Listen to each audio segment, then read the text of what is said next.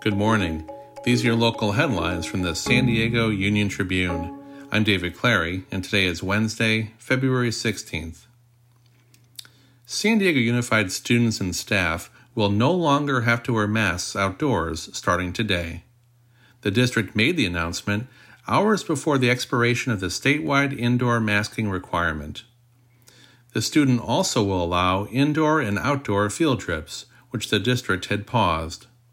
For now, students will continue to wear masks in classrooms.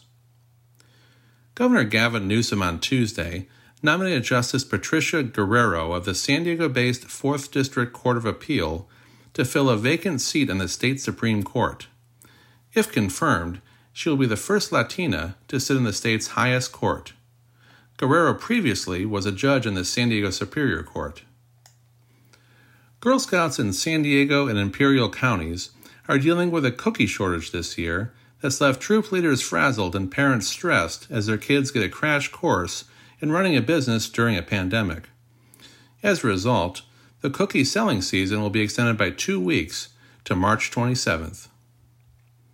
You can find more news online at san diego uniontribune.com. And for more of the biggest stories of the day, listen to our podcast, The San Diego News Fix. Thanks for listening.